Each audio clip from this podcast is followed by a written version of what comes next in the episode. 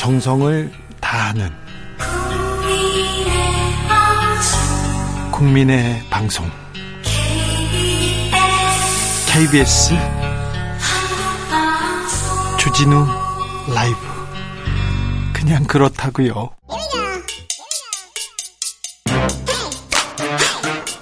뉴스를 향한 진지한 고민 기자들의 수다. 라이브 기자실을 찾은 오늘의 기자는 은지혁이요. 시사인 김은지입니다. 자, 오늘 준비한 첫 번째 뉴스 가보죠. 네, 오늘 가장 핫한 인물 중에 한 명인데요. 이상민 행정안전부 장관의 말을 이태원 참사 관련해서 정리해 봤습니다. 네. 언제까지 이분을 이렇게 또 핫한 인물로 저희가 다뤄야 되는데 야당에서는 지금 이, 이 장관 파면 뭐 요구하고 나섰습니다. 네, 오늘까지 데드라인이었었는데요. 방금 막든 소식에 따르면 야당에서 해임 건의안을 추진하겠다 이렇게 밝혔습니다. 대통령도 근데 정부 여당도 받아들일 생각이 없더라고요. 네, 그래서 내일 아마 당론 발의를 하고요. 의총을 해서 네. 그런 다음에 1일이나 2일에 이제 해임 건의안을 통과시키겠다 이런 계획으로 보이는데 네. 현재 이제 이상민 장관의 거치는 계속해서 정치권의 핵심 공방이 되고 있습니다. 네. 아무래도 행정안전부는 재난안전 총괄 부서이기 때문에 사건 초기부터 계속해서 이상민 장관의 정치적 책임에 대해서는 이야기가 나왔었거든요. 책임뿐만 아니라 또 주무부처 장관으로서는 부적절한 얘기 많이 했지 않습니까? 네, 특히나 이제 지난주에 처음으로 유족들이 공개적으로 발언을 했는데 이상민 장관의 말에 대해서 상처받았다라는 예. 식의 이야기를 했습니다. 괘씸죄를 네. 묻고 싶다라는 식의 워딩을 한 바가 있는데요. 네. 네, 한번 다시 한번 짚어보시자면 참사 발생 다음 날 책임을 피하는 듯한 이야기를 했었는데요. 사실관계도 아닌 말이었습니다. 경찰이나 소방 인력을 미리 배치함으로써 해결할 수 있었던 문제는 아니었다 이렇게 이야기했습니다. 책임을 회피하는 발언이었지 않습니까? 어떻게 이런 얘기를 합니까? 네, 사실관계도 틀리다 이런 이야기가 나왔고요. 맞아요. 네, 그에 따라서 사과를 하긴 했습니다. 하지만 계속해서 설화가 이어지고 있는데요. 11월 7일에 처음으로 이제 이태원 참사 이후에 국회에서 행정안전위원회가 열렸는데 거기서 이태원 참사의 성격을 천준호 의원이 물었습니다. 당시 이제 구, 정부가 이태원 사고라고 이제 굉장히 여러 군데 붙여놨기 때문에 네. 이에 대해서 이태원 사고냐, 이태원 참사냐 이렇게 민주당 의원이 물었는데요. 이에 대해서 이상민 장관이 거의 참사 수준의 사고다 이렇게 답한 바가 있습니다. 참, 윤석열 정부에서 계속 incident, incident 계속 사고라고 하는데 외신에서는 그리고 외국에서는 다 디제스터라고 재앙이고 참사라고 얘기하는데 이게 무슨 의미인지 계속 사고만 얘기했어요. 아, 그뿐만이 아니었습니다. 네, 또 논란이 됐던 발언이 있는데요. 11월 10일 중앙일보와의 인터뷰였습니다. 계속해서 책임을 묻고 사의를 표명해야 되는 게 아니냐라는 여론에 대해서 이상민 장관 이 이렇게 표현했는데요. 누군들 폼나게 사표 던지고 이 상황에서 벗어나고 싶지 않겠냐. 라고 했습니다. 폼나게 사표 던지고. 네, 이제 책임을 묻는 이야기에 대해서 폼이라는 워딩을 써서 또 논란이 된 바가 있고요. 거짓말 의혹도 있었어요. 네, 그렇습니다. 국회에 이제 또 출석을 해서 있었던 논란인데요. 11월 16일 국회 예결위에서 한 답변입니다. 이제 아무래도 유족들 중에서 만나고 싶은 사람들끼리 그 자리를 마련해 주는 게 의미가 있지 않느냐라는 차원에서 민병덕 의원이 물었거든요. 정부가 좀 주선해서 연락처를 제공하면 안 되겠냐. 원하는 사람이 한정해서요. 그런데 이제 이상민 장관이 뭐라고 답했냐면요. 행안부가 유족 전체에 대한 자료를 가지고 있지 않다고 말했습니다. 아니, 이럴 수가. 네, 이제 그러니까 민 의원도 이제 기본적으로 행안부가 가지고 있어야 될 자료가 왜 없냐라는 식의 추궁을 꽤 했거든요. 이에 대해서 이상민 장관이 다소 거칠게 반박을 했었는데요. 이렇게 이야기했습니다. 실제로 안 가지고 있는 걸 그렇게 윽박 지른다고 제가 정보가 저절로 생깁니까? 기본적으로 국회의원들께서 국무위원 그러니까 장관이죠. 이 하는 말을 그대로 받아들이지 않고 자꾸 거짓말을 한다고 그렇게 생각하는지 모르겠습니다. 성냈어요. 성냈어. 네, 이제 이게 다 영상에 남아 있는 것인데요. 하지만 이것이 이제 말씀처럼 사실이 아니다 이런 지적이 뒤늦게 나왔습니다. 왜냐하면 이태원 참사가 발생하고 이틀 뒤 행안 부가 서울시로부터 관련된 자료를 받았다라는 것. 것인데요. 이거 거짓말이잖아요. 뭐 행안부에서 뭐라고 합니까? 네, 이제 보통 행안부는 이제 이러한 보도들이 워낙 많이 나오기 때문에 홈페이지에다가 반박 자료, 설명 자료 이런 것들을 다 올리거든요. 그런데 이에 대해서는 따로 올라가 있지 않길래 제가 전화해서 물어봤습니다. 네, 그랬더니 이제 그랬더니 장관님이 국회에서 그 말씀을 하실 당시에는 행안부에서 일부 자료를 갖고 있는 것을 보고받지 못했다. 보고받지 못했다. 네, 그러니까 그 당시에 장관은 몰랐던 거고 실무자들이 보고를 제대로 안 한 탓이다라는 식의 이야기를 실무자 잘못이다. 예, 그런 취지로 들리는 이야기였는데요. 이 부분에 대해서 지금 이상민 장관 다른 얘기 없습니까? 네, 이제 이야기에 대해서는 아직까지 예, 국회가 다시 또 따져묻고 있는 상황은 아니어서요. 네. 이후 이야기들은 좀 팔로우하면 또 말씀을 드리도록 하겠습니다. 아무튼 책임을 져야 되는 거 아니냐 이렇게 얘기 나왔는데. 네 본인은 무한한 책임이 있다는 이야기를 계속 하고 있거든요. 이제 그에 대해서도 국회에서 지적이 나왔습니다. 무한 책임이 아니라 무책임 아니냐 이런 얘기는 계속 나오잖아요. 국민들이 묻잖아요. 네 용해인 기본소득당 의원 같은 경우에는 이제 장관은 무한 책임이란 말을 쓰면 안 되고 무한 책임 같은 추상적인 책임이 아니라 아주 구체적인 책임을 져야 하는 위치에 있다. 재난안전주무부처 장관이라면 그렇게 해야 된다. 이런 취지의 지적을 한 바가 있습니다. 이제 그에 대해서도 이상민 장관은 자신이 이제 경찰과 관련해서는 지휘감독 권한이 현재는 없다 이렇게 밝히고 있는 상황입니다. 아니 지휘감독 권한이 있다고 경찰청 법무 경찰 브리핑 아니 행안부에 경찰국을 설립한다 얘기했잖아요. 네, 이제 그 당시에 대해서도 제가 물어봤었는데요. 그렇게 브리핑을 한 건 사실이다. 6월 27일에 하지만 그거에 대한 논란과 반발이 많아서 실제 관련된 법령들을 통과시키지 못해서 지금은 권한이 없다. 라고 하는 것이 행안부의 주장입니다. 네, 행안부 장관은 무책임하고 좀 무능력한 것 같습니다. 서울 법대에 나오고 판사까지는 하셨는데 어, 뭐 장관 자리에서 국무원 위원 자리에서 이렇게 일하는 모습 그리고 어, 국회 국민들을 대하는 자세 이렇게 보면 화낼 일이 아니고요. 지금 자기가 어떤 책임이고 어떤 역할을 하고 있다는 얘기를 해야죠.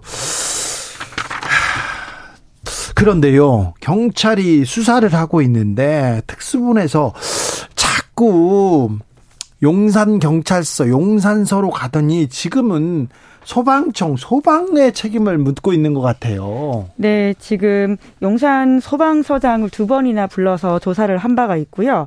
뿐만 아니라 이제 윗선으로 소방 수사는 올라갔다라는 보도가 나오고 있습니다. 윗선으로 올라가더라고요, 여기는? 네, 그렇습니다. 이제 소방 지금 수장이 남화영 소방청 직무대리거든요. 지금 소방청장이 자리를 비우고 있어가지고 납품 비리 의혹 때문에 소방청 차장 자격으로 직무 대리를 하고 있는데요. 근데 이 방도 방도 압수수색했다면서요? 네, 그렇습니다. 지금 그러니까 당시에 중앙긴급구조통제단이 제대로 돌아가지 않음으로써 재난 피해가 더 커졌다. 라고 하는 것이 특수본의 판단이라고 하는데요. 그 과정에서 공문서 위조를 개입을 해서 이것을 좀 조작했다라고 하는 의심을 사고 있다라고 하는데 특수본에서는 지금 남 직무대리 입건에 대해서는 아직 피의자 신분은 아니지만 사실관계를 거쳐서 입건 시점을 조율하고 있다라고 해서 아마 피의자 신분으로 전환될 가능성이 있어 보입니다. 좀 커 보이는 상황인데요. 뿐만 아니라 최성범 용산 소방소장 같은 경우에는 과실치사상 혐의를 적용받고 있거든요. 아이고. 네, 굉장히 이제 큰 혐의이기 때문에 이것이 적용이 돼서 만약에 재판을 받는다라고 하면 예, 형사처벌을 꽤 크게 받을 가능성이 있다. 라고 보이는데요.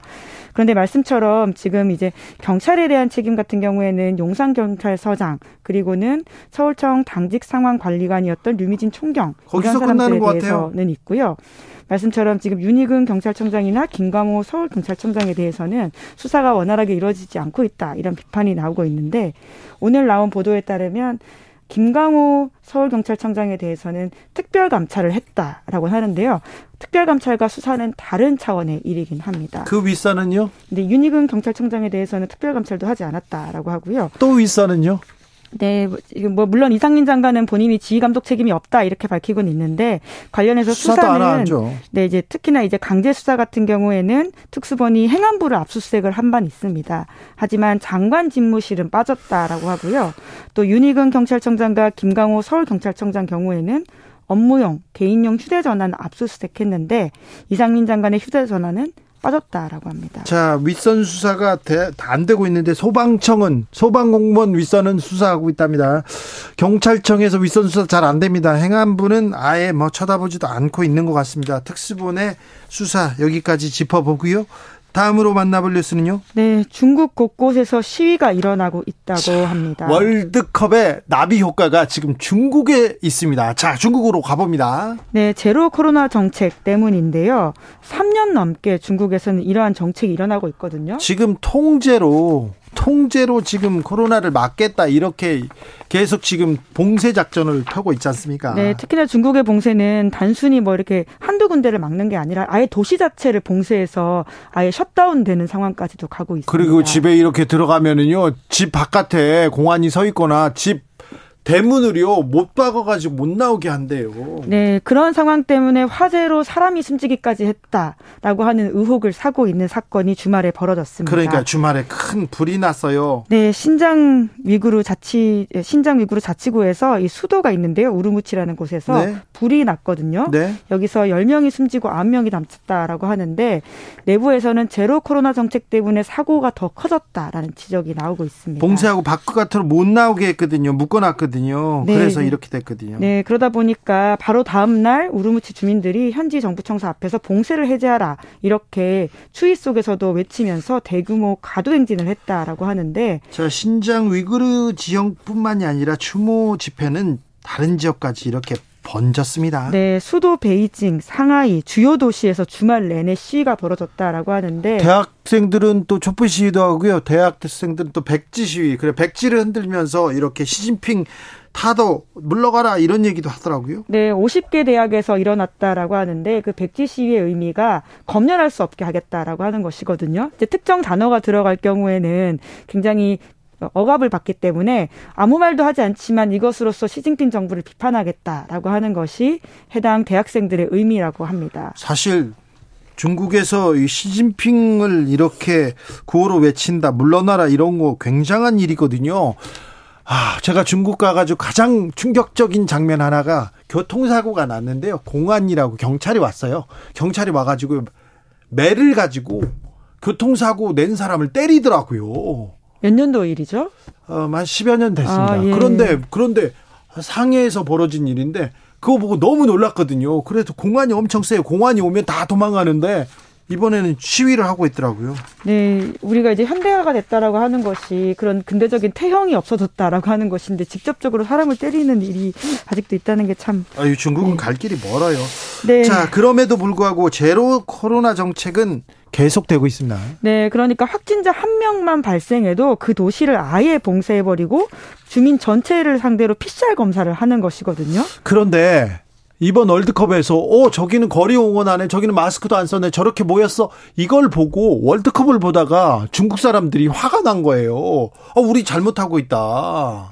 충격을 크게 받았다라는 보도들이 꽤 나오고 있는데요. 네? 이제 또 3년이나 지속되다 보니까 거기에 대한 피로도가 워낙 커서 사람들의 반발심도 이제 좀 감당하기 힘든 수준으로 올라갔다라고 보시면 될 것 같습니다. 봉쇄 통제로는 안 된다는 것도 중국 사람들도 이제 다 알아요. 네, 그런데 이제 환자는 계속 늘어나고 있어서 이달 들어서 누적 확진자 수가 30만 명 넘어섰다라고 하는데요. 이러한 중국의 제로 코로나 정책이 언제까지 지속될 수 있을지는 사실 의문이긴 합니다. 네, 중국 친구한테 니네 통제로 안 된다 그러니까 어, 그 친구가 얘기하더라고요. 그럼 통계를 조작하면 된다고. 네. 이런 식으로 코로나를 막지 못하는데 자 월드컵 바람에 이란 시위, 이란의 반정부 시위가 계속 이렇게 커지고 있습니다. 여성 삶, 자유를 이렇게 주장하면서 여성들에게 자유를 달라 이런 시위가 지금 월드컵 월드컵과 함께 이렇게 번지고 있는데요. 중국에서도 어떤 바람이 불지 월드컵은 중국에 어떤 영향을 미칠지 자목 궁금합니다. 아 오늘 아 재밌는 내용인데요. 또 얘기해 주세요. 네, 계속 팔로우하겠습니다. 기자들의 수다 시사인 김은지 기자 함께했습니다. 네, 교, 고맙습니다. 교통정보센터 다녀올까요, 김민희 씨?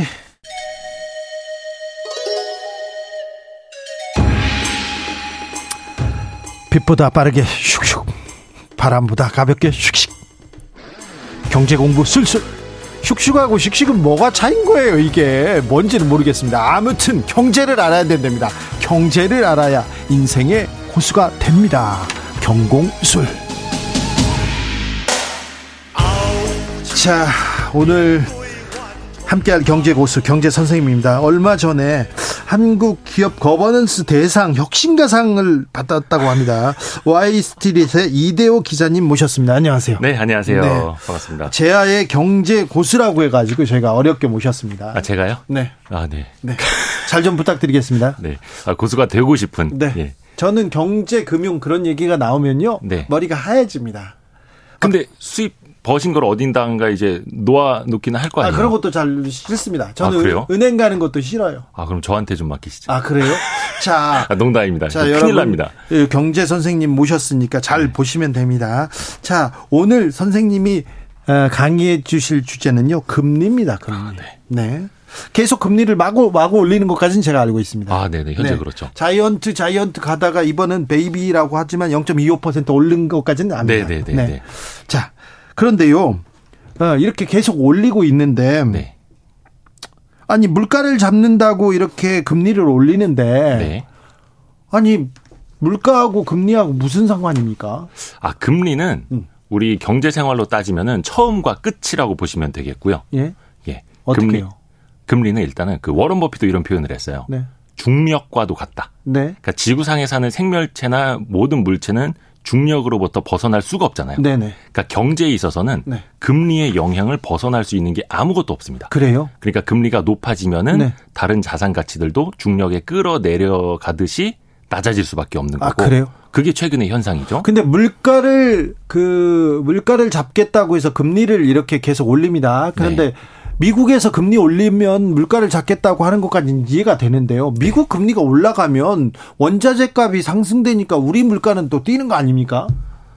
어, 그거는 조금 다른데요. 이제 원자재 가격이 오르는 이유는 여러 가지가 있겠습니다만 네. 죄송합니다. 우선은 학생이 지금 주- 예, 우선은 질문이 좀. 좋아야 되는데 네. 자, 우선은 질문이 나쁘대요. 네, 네. 원자재 가격이 많이 올랐던 거는 네. 전쟁이 터졌죠. 전쟁이 터졌죠. 그리고 그 이전에 코로나 19 때문에 네. 각종 정책 지원금이 엄청나게 풀렸죠. 돈이 많아졌어요. 무슨 무슨 지원금, 긴, 긴급 무슨 무슨 지원금 이런 거 많이 풀렸죠. 네. 또 거의 제로에 가까울 정도로 각국이 금리를 내려놨죠. 네. 그러니까 돈이 많이 풀려 있던 상황이었는데 네.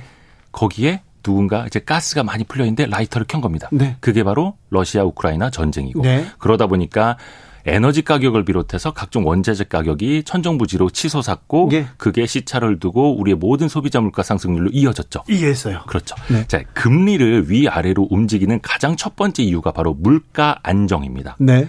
중앙은행이 존재하는 이유가 화폐를 관리하기 위한 것도 있지만 네. 제1의 설립 목적, 예. 운영 목적이 바로 물가 안정입니다. 아, 그래요? 그게 어느 나라든 자기네 나라 성장률에 맞는 물가 안정 목표를 두거든요. 예. 그게 우리나라는 2%예요. 예. 근데 최근에 소비자 물가 상승률 나오는 거 보면 5%가 넘죠. 네. 그러니까 미국은 뭐 7%대, 8%대가 나와요. 근데 예. 미국도 물가 안정 수준이 2%입니다. 아, 그래요? 목표가 2%인데 소비자 물가가 8%, 7%대 나온다. 엄청 높은 거죠. 엄청 차이가 난 거죠. 네. 그러니까 금리를 높여서 물가를 안정시켜야 하는 건데 네. 앞에서 금리라는 건 이제 중력과 같다라고 말씀을 드렸잖아요. 네. 그러니까 금리를 높인다라는 건 이 돈을 금융회사나 이런 쪽으로 회수를 해 나간다. 네. 즉 긴축을 한다. 예. 시중의 유동성을 조인다라는 네. 뜻입니다. 그러면 풀려 있던 돈이 금융기관이나 어느 안쪽으로 싹 빨려 들어가겠죠. 네. 그러면 자연스럽게 사람들이 쓸 돈이 적어지고 예. 이걸 가져다가 뭐 주식, 부동산 각종 투자하는 것도 줄어들다 보니까 물가가 자연스럽게 잡히게 되는 거죠. 네. 그러니까 수요가 줄어드는 거죠. 네. 네. 근데 이렇게 금리를 몇 번, 여섯 번 연속 올렸나요? 최근에 아홉 차례 올렸습니다. 우리나라는요. 예. 작년부터 시작을 해서 아홉 차례 올렸습니다. 이렇게 계속 올려도 되는 겁니까? 어, 된다 안 된다라는 이분법이라기보다는 네. 그렇게라도 올리지 않으면 네. 이 물가를 잡을 수 없기 때문이에요. 네. 근데 이제 물가가 앞에서 이제 5%대 상승 최근에 나타났다고 말씀을 드렸는데 그렇게 말씀하시는 분들 계세요. 금리를 이렇게 가파르게 안 올려도 네. 언젠가는 물가가 잡힌다. 사람들이 어 물가 너무 많이 올려서 자연스럽게 소비를 줄일 수도 있고 또 소비자 물가 상승률이란 게 전년 동기 대비로 따지다 보니까 네. 전년 데이터가 높으면 그 다음에 그 달은 상대적으로 낮게 나타날 수도 있잖아요. 역기저 효과라고도 하는데 네.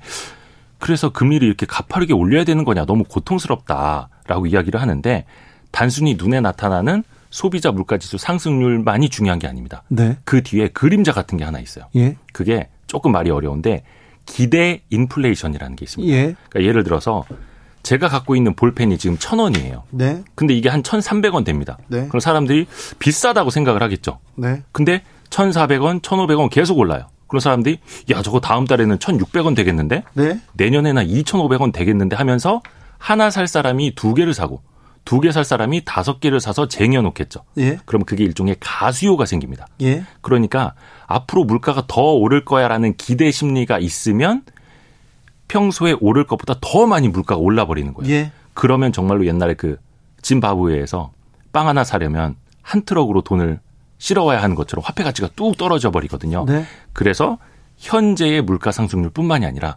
사람들의 기대 심리를 꺾어야 하기 때문에 네. 금리를 가파르게 올리는 거죠. 예. 어, 이차- 이해가 좀 가시나요? 네. 이해가 안 가시는 표정이어가지고. 아니 제 표정 원래 그래요. 여기까지 이해했어요. 네. 설명을 잘 해 주셔가지고 여기까지는 제가 무리 없이 왔습니다. 아, 이창용 한국은행 총재가 최종 금리 3.5% 수준이다 얘기했다. 이 얘기를 하는 거 보면 네. 이제 물가 금리 고만 올린다 이런 어, 그쵸. 얘기로 받아들여야 됩니까? 그건 맞습니다. 거의 다 왔죠. 왜냐하면 현재 이제 11월에 한 번 더 올려서 3.25거든요. 예. 근데 3.5가 우리나라가 현재로서 올릴 수 있는 금리의 최상단이다라고 말씀을 하셨어요. 그런데 예. 우리나라 금리는 미국 금리 따라가는 거 아닙니까? 꼭 안 따라가도 되지만 네. 따라가야 할 필요도 있습니다. 그래요? 애매한 답변이죠. 일단은 한국은행 총재가 우리의 그 금리 최상단을 먼저 말해준 것 자체가 굉장히 이례적인 일이기는 한데 그렇죠. 그야말로 시장에 먼저 메시지를 준 겁니다. 네. 그러니까 이 정도까지만 올리니까 너무 힘들어 하지는 마세요. 네. 라고. 근데 미국의 기준금리는 이제 4.0%예요. 미국이 더 높죠. 어휴. 근데 그거 하나만 놓고 보면 돼요. 물은 높은 곳에서 낮은 곳으로 흐르죠. 네. 돈은 그 반대로 흐릅니다. 그렇죠. 이자 마- 이자 그렇죠. 많이 주는 대로 가야죠. 자, 근데 세계에서 가장 안전한 나라에서 이자를 4% 준대요. 그럼 근데- 다, 다른 나라는 더 올려야 될 거 아닙니까? 그렇습니다. 그래서 다른 나라들도 금리를 안 올리고 있으면 안 되는 겁니다. 왜냐? 예. 그 외국 자본이 달러로 다 빠져나가니까. 그러니까요. 가장 안전한 나라에서 금리를 저렇게 많이 준다는데 거기다 저 같아도 갖다 놓죠. 빠져나가죠. 예. 예. 그래서 그걸 막기 위해서라도 어느 정도 정책을 동조화하면서 네. 같이 금리를 올릴 수밖에 없는 거예요. 그리고 또 절대적으로 우리나라 물가 수준도 상당히 높은 상황이고요. 6100님께서 미국의 금리 상한선 어느 정도 될까요? 미국도 이런 좀 메시지가 나왔습니까? 아, 그럼요. 그러니까 미국은 그러니까 한국은행에서 이, 이창용 총재가 3.5%입니다라고 말한 건 굉장히 이례적인 신호였고요. 네. 미국은 3개월마다 점도표라는 걸 찍습니다. 그러니까 통화 정책에 참여하는 위원들끼리 자기가 생각하는 금리 수준의 점을 찍는 거예요. 네. 그게 모여서 어 어디 수준의 점이 제일 많이 찍혀 있네. 그럼 시장이 그걸 예측을 하는 거죠. 네. 현재로서는 한 4%대 중후반으로 보고 있고요. 네. 근데 이제 물가가 예상보다 안 잡히면 이게 5% 넘을 수도 있겠다. 이렇게 시장이 또 짐작도 하고 있고요. 아이고 그래요. 네. 자 이제부터 실용 경제 들어갑니다. 여러분들한테 이제부터 이제 보탬이 되는 정보가 들어갑니다. 금리 공부는 잘했습니다. 여기까지는 알겠어요. 네. 그런데요, 금리를 이렇게 안정시키려면 일단 물가가 안정돼야 되겠네요. 지금 보면 어, 절대적이죠. 자 물가 상황은 어떻습니까? 지금 물가가 앞에서도 우리나라는 최근에 5%대 소비자 물가 지수 상승률이 나온다라고 말씀을 드렸잖아요. 네. 요게 내년 되면 조금 낮아질 걸로들 전망을 합니다. 아 예. 근데 한국은행에서 내놓은 내년 소비자 물가 지수 상승률 전망치가 3.6%예요. 네. 근데 아까 제가 뭐라고 말씀드렸죠? 우리 우리나라 중앙은행 2%. 목표 2%보다 높죠. 네. 아직도 금리를 높여야 하는 상황인 거는 맞습니다. 네. 다만 기준금리를 3.25%까지 혹은 3.5%까지 높인 다음에 네. 지켜볼 필요는 있는 거예요. 왜냐하면 기준금리는 금융시장에는 거의 즉각적으로 반영이 됩니다. 네. 혹은 기준금리가 오를 거 내릴 거 미리 예측을 해서 금융시장은 선반영을 하기도 해요. 네. 먼저 가 있는 거죠. 경제는 심리라고. 그렇죠. 근데 실물 경제는 그 뒤에 따라옵니다. 예. 보통 금리를 움직이고 나서 한 6개월 정도 뒤에 실물 경기가 움직인다고들 보거든요. 네. 그러니까 금리를 가파르게 올리기 시작한 게 올해부터고 네. 특히 아까 말씀하신 big step이라고 0.5%포인트씩 한 번에 올린 게 지난 7월과 10월이거든요. 네. 근데 그로부터는 지금 몇 달 안 지났어요. 예. 그로부터 최소한 6개월이 지나고 그 강하게 주사를 놓은 효과를 한 반년 뒤엔 지켜봐야 되는 거죠. 예. 그래서 내년 초부터의 물가라든지 경제 상황이 굉장히 중요해지는 겁니다. 네. 자.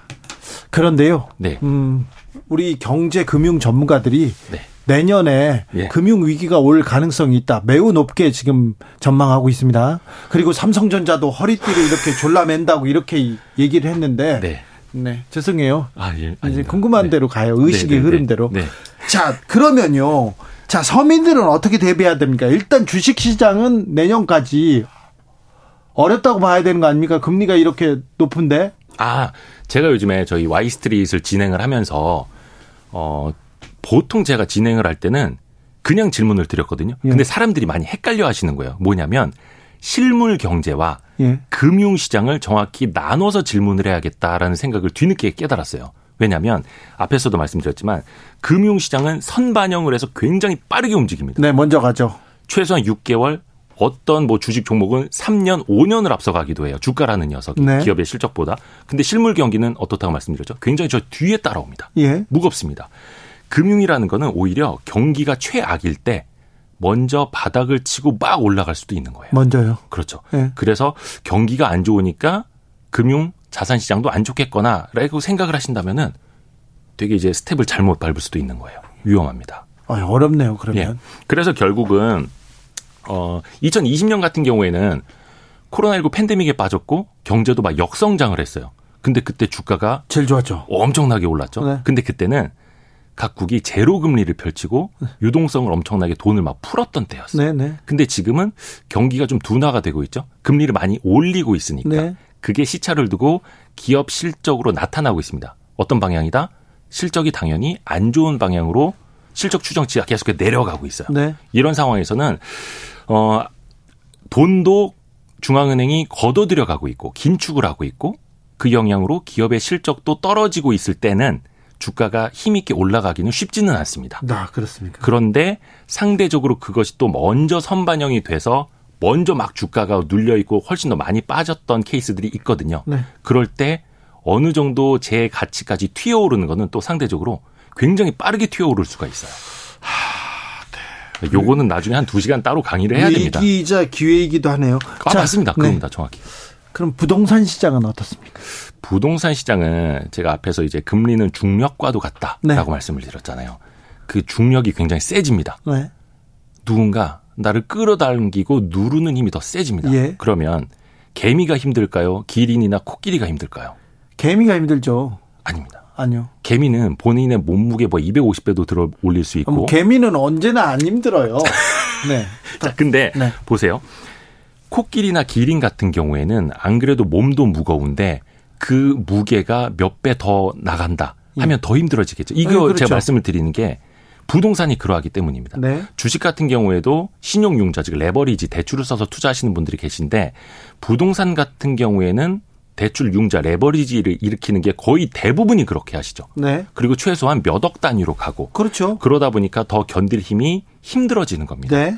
그래서 지금 다 아시다시피 부동산 가격이 안 좋을 수밖에 없는 거고 네. 과거에 어떤 어떤 전문가들은 부동산 가격은 금리랑은 무관하다 주장을 한 적이 있어요. 그래요. 근데 그게 만년 저금리 상태에 너무나 젖어 있었던 거죠. 네. 이렇게 빠르게 고금리 시절이 올 거라고는 예측이 안 됐기 때문인데 네. 최소한 부동산 시장이 나아지려면 몇 가지 지표들이 개선이 돼야 된다고 합니다. 뭐 미분양이 해소가 돼야 되고 전세 가격이 좀 올라와야 되고 몇 가지가 있지 않습니까?